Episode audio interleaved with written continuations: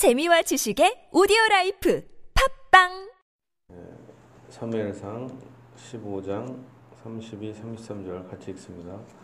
사무엘이 이르되 너희는 아말렉 사람의 왕 아각을 내게로 끌어오라 하였더니 아각이 즐거이 오며 이르되 진실로 사망의 괴로움이 지났도다 하니라 사무엘이 이르되 네 칼이 여인들에게 이게 없게 한 것 같이 여인 중 네 어미에게 자식이 없으리라 하고 그가 길갈에서 여호와 앞에서 아각을 찍어 쪼개니라.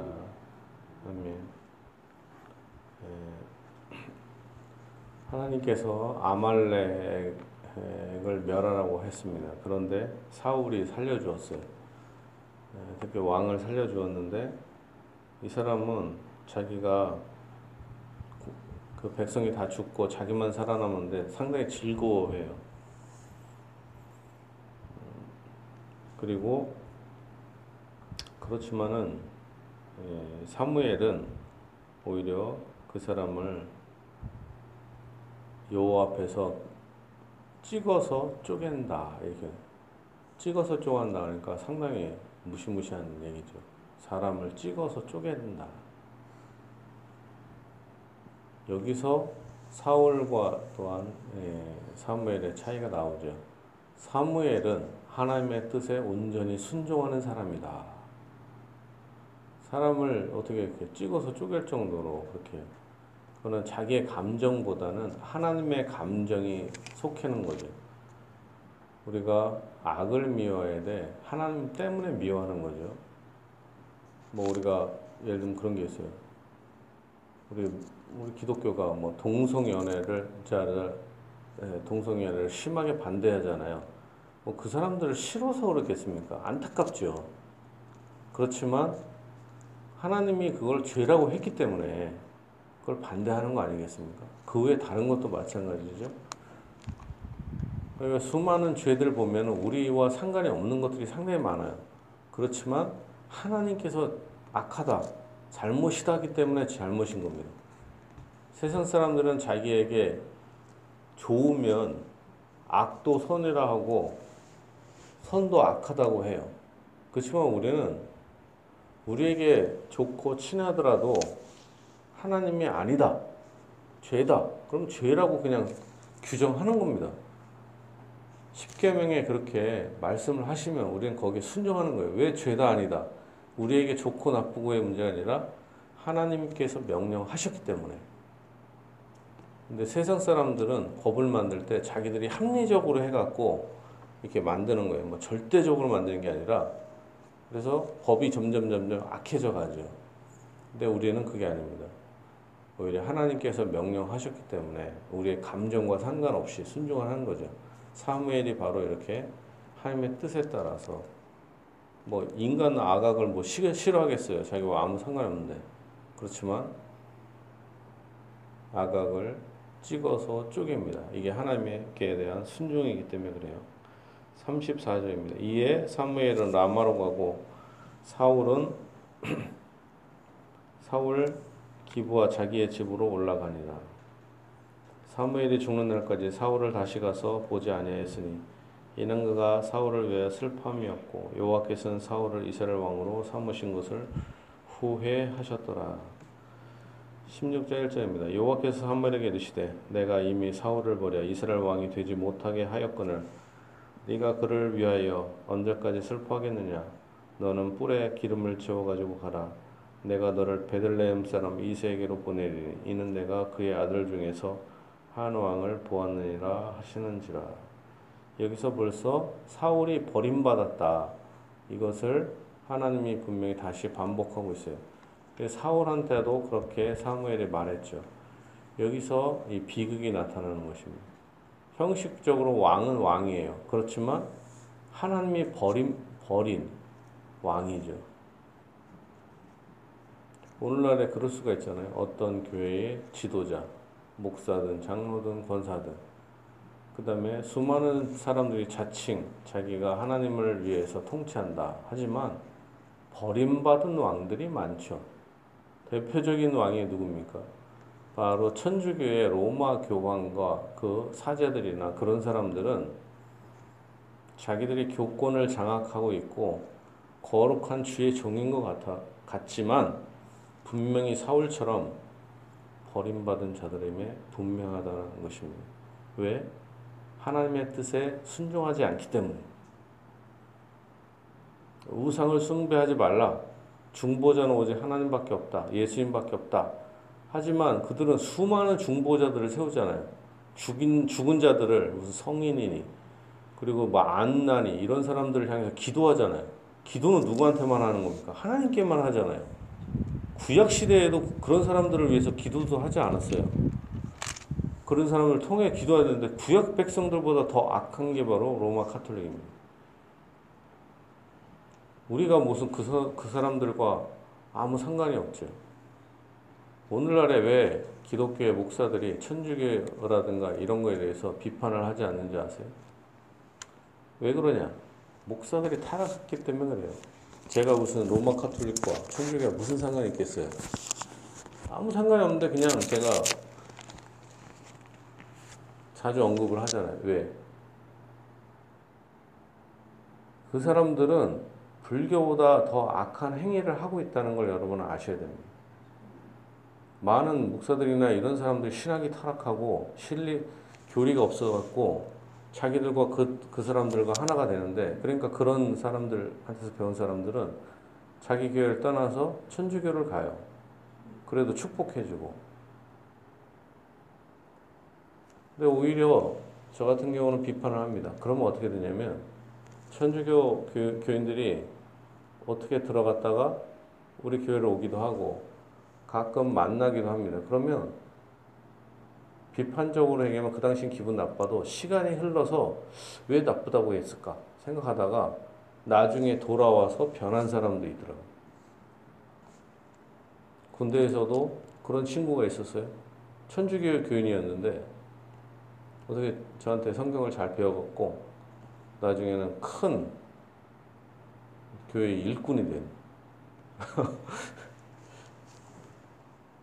저는 진실로 이 청주교가 참되게 개혁되고 진리로 돌아오길 바랍니다. 우리 개혁교회, 우리 장로교회는 천주교에 있는 사람들을 미워하는 게 아닙니다. 그들을 돌아오게 하는 진리로 돌아오게 해서 평강을 누리게 하는 것을 원해야 한다는 것입니다. 칼빈 같은 경우도 로잔 회의나 이런 데서 막 연설을 해요. 그랬더니 수십 명의 로마 카톨릭 사제들이 변해갖고 개혁교회로 넘어왔어요. 저는 그런 꿈이 있어요. 아, 그런 시대가 왔으면 좋겠다. 수많은 천주교 교인들이 진리로 돌아왔으면 좋겠다. 하여간에 사울은 이렇게 버림받은 왕에 불과했다. 형식적으로는 왕이었지만 하나님께 버림받은 자입니다. 사무엘이 이르되 내가 어찌 갈 수 있으리이까? 사울이 들으면 나를 죽이리이다 하니 여호와께서 이르시되 너는 암송아지를 끌고 가서 말하기를 내가 여호와께 제사를 드리러 왔다 하고 이새를 제사에 청하라. 내가 네게 할 일을 가르치리니 내가 네게 알게 하는 자에게 나를 위하여 기름을 부을지니라 사무엘이 여호와의 말씀대로 행하여 예스 베르살레 베들레헴에 이르매 성읍 장로들이 떨며 그를 영접하여 이르되 평강을 위하여 오시나이까? 이르되 평강을 위함이니라. 내가 여호와께 제사 드리러 왔으니 스스로 성결하게 하고 와서 나와 함께 제사하자 하고 이사와 그의 아들들을 성결하게 하고 제사에 청하니라. 그들이 오매 사무엘이 엘랍을 보고 마음에 이르기를 여호와의 기름 부으실 자가 과연 주님 앞에 있도다 하였더니 여호와께서 사무엘에게 이르시되 그의 용모와 키를 보지 말라 내가 이미 그를 버렸노라 내가 보는 것은 사람과 같지 아니하니 사람은 외모를 보거니와 나 여호와는 중심을 보느니라 하시더라. 여기서 사무엘이 이제 아, 베들레헴에 갑니다. 거기에 가서 이세의 이세와 그의 아들을 청해서 예, 봅니다. 근데 사무엘도 그렇게 성령이 충만했는데도 오판을 하고 있어요. 어떤 외모를 보고 아 이게 진짜 왕이구나. 누가 봐도 딱 왕임에 틀림없다. 근데 하나님은 외모를 보지 않는다. 중심을 본다. 이게 상당히 충격적인 얘기죠. 진실로 하나님의 일꾼들은 뭡니까? 외모. 여기서 외모는 키, 뭐 잘생김 뿐만 아니라 총체적인 것을 의미하겠죠. 인격도 포함하고 그리고 학, 학력도 포함하고 그 다음에 언변도 포함하고 모든 것이 다 마찬가지죠. 하나님은 이 외모와 이 수많은 자격 요건을 물리치시고 마음의 중심을 보신다. 하나님의 일꾼의 진짜 가장 중요한 요소가 뭘까요? 마음의 중심이 하나님을 향해서 충성되느냐. 한자에도 그런 게 있죠. 충. 충이 뭡니까? 마음심에다가 가운데 중. 마음이 중심이 하나님께 있는 거. 그게 충인 거예요. 마음, 마음에다가 딱 중심이 딱 잡혀 있는 거. 하나님을 향해서. 그게 충입니다. 어떤 외모적으로 막 이렇게 갖고 크게 충성하겠습니다. 말하고 막 이렇게 이렇게 하는 게 아니라 마음이 교회의 진정한 일꾼이 뭐예요? 마음이 있는 사람. 교회를 망치는 사람은 뭐예요? 다른 것이 능력이 있는데 마음이 타락한 사람. 그러니까 교회에 가장 해가 되는 사람은 엄청난 능력이 있는데 마음에 충성함이 없는 사울과 같은 모든 것이 완벽한데 충성심이 없는 반대로 모든 것이 부족해도 마음에 충성심, 한결같음이 있으면 중심이 있으면 하나님께서 그 연약한 사람을 들어서 큰 인물로 만드신다. 다윗과 사울과 다윗이 너무나 대조되잖아요. 누가 봐도 이 사람이 이거는 아닌 것 같은데 그런 사람을 하나님께서는 딱 쓰시고 누가 봐도 쓸 것 같은데 안 쓰고. 그러니까 우리가 교회 일꾼들이라든가 전도를 할 때도 아, 이 사람이 예수 믿으면 얼마나 좋겠냐. 교회로 와도 오히려 교회를 망쳐요. 세상 방법으로 교회를 하려고 하니까. 그러니까 오히려 교회 담임 목사 같은 경우도 그런 경우가 많아요. 일명 서울에 좋은 대학을 나오고, 그 다음에 미국에 유학을 가고, 거기에 신학 박사가 되고, 교수가 되고, 그럼 누구, 누구나 봐도 딱 이렇게 인물도 좋고, 그러면 담임 목사를 하면 좋을 것 같잖아요. 누구리 생각할 때. 그래서 교회가 망하, 망하는 겁니다. 분명한 거는 우리가 알아야 돼요. 목사를 뽑을 때나 직분자를 뽑을 때는 학력도 필요할 때가 있어요. 왜냐면 성경을 알아야 되니까. 성경도 모르는 사람이 목사가 될 때가 있잖아요. 한국말도 모르는. 그런 거 빼고 그러나 제일 중요한 게 뭡니까? 마음의 중심인 거예요. 과연 교인들이 마음의 중심을 보느냐, 껍데기를 보느냐. 껍데기를 봤다가는 잘못된 목사를 모신다거나 잘못된 직분자를 세우는 순간 교회가 초토화됩니다. 잘못된 장로 한 명이 어때요? 교인들을 다 쫓아내잖아요. 싹 탈탈 털잖아요. 잘못된 목사는 더 심하죠. 아예 교회를 박살을 내지. 잘못된 권사는 교회를 또 엄청 그냥 시어머니 역할을 하고.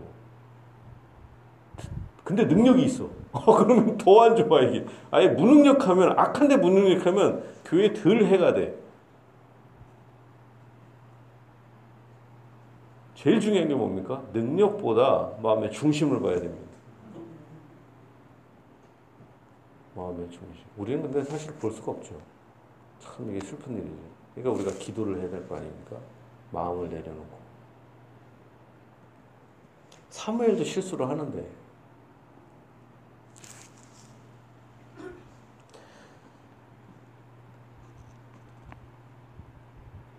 (18절입니다) 이세가 아비나답을 불러 사무엘 앞을 지나가게 하며 사무엘이 이르되 이도 여호와께서 택하지 아니하셨느니라 하니. 이세가 산마로 지나 지나게 하매 사무엘이되 이도 여호와께서 택하지 아니하시느니라 하니라. 이세가 그의 아들 일곱을 다 사무엘 앞으로 지나가게 하니 사무엘이 이세에게 이르되 여호와께서 이들을 택하지 아니하시느니라 하고 또 사무엘이 이세에게 이르되 네 아들들이 다 여기 있느냐? 이세가 이르되 아직 막내가 남았는데 그는 양을 지키는 자니이다. 지키나이다. 사무엘이 이세에게 이르되 사람을 보내어 그를 데리, 데려오라. 그가 여기 오기까지는 우리가 식사 자리에 앉지 아니하겠노라. 이에 사람을 보내어 그를 데려오매 그의 빛이 붉고 눈이 빼어나고 얼굴이 아름답더라. 여호와께서 이르시되 이가 그니 일어나 기름을 부으라 하시는지라. 사무엘이 기름 뿔병을 가져다가 그의 형제 중에서 그에게 부었더니 이날 이후로 다윗이 여호와의 영에게 크게 감동됨이라. 사무엘이 떠나서 라마로 가니라. 기름을 다윗에게 붓습니다. 근데 여기서 어, 우리가 어느 정도 추측을 할 수 있어요. 그냥 추측, 뭐 아닐 수도 있겠지만 결국엔 다윗에게 이세에게 아들이 여덟 명이 있었는데 다윗은 막내였고 어떻게 보면 다윗 같은 경우는 부모에게 인정받지 못했다 할 수 있습니다. 이렇게 어쩌면은 보통 막내를 사랑하는데 이 집에서는 막내에 대한 그 사랑이 별로 없는 것 같아요. 또 옛날에는 또 그럴 수 있죠. 장남 위주로 모든 게 구성돼 있잖아요. 모든 게 재산권도 다 장남이 갖고. 그러니까 점점 막내에게 오늘날은 막내가 사랑받는데 그때는 또 장남 위주로 농경사회다 보니까 그랬을 가능성이 있어요. 그래서 다윗이 나중에 이런 고백하죠. 부모도 나를 버렸다. 이런 표현을 했어요. 오직 나는 주님만 의지한다. 형제들을 의지한다. 이런 얘기도 없잖아요. 형제들이 이렇게 많은데 의지할 만한데 근데 다윗은 오직 하나님만 의지했다. 우리가 형제들이 많고 뭐 여러 가지 조건이 있어도 누구만 의지해야 돼요? 오직 하나님만. 우리 형이 뭐였고 뭐큰뭐 뭐 우리 누구는 뭐였고 누나는 뭐고 다 쓸데없고 뭐예요? 주 하나님만 나의 목자시다. 여호와의 영이 사울에게서 떠나고 여호와께서 부리시는 악령이 그를 번뇌하게 한지라. 자, 여기서 또 대조되죠. 13절에서는 하나님의 영, 성령이 다윗에게 기름 부음을 하십니다. 택한 자에게 무엇을 주셔요? 하나님께서 기름을 부어 주십니다.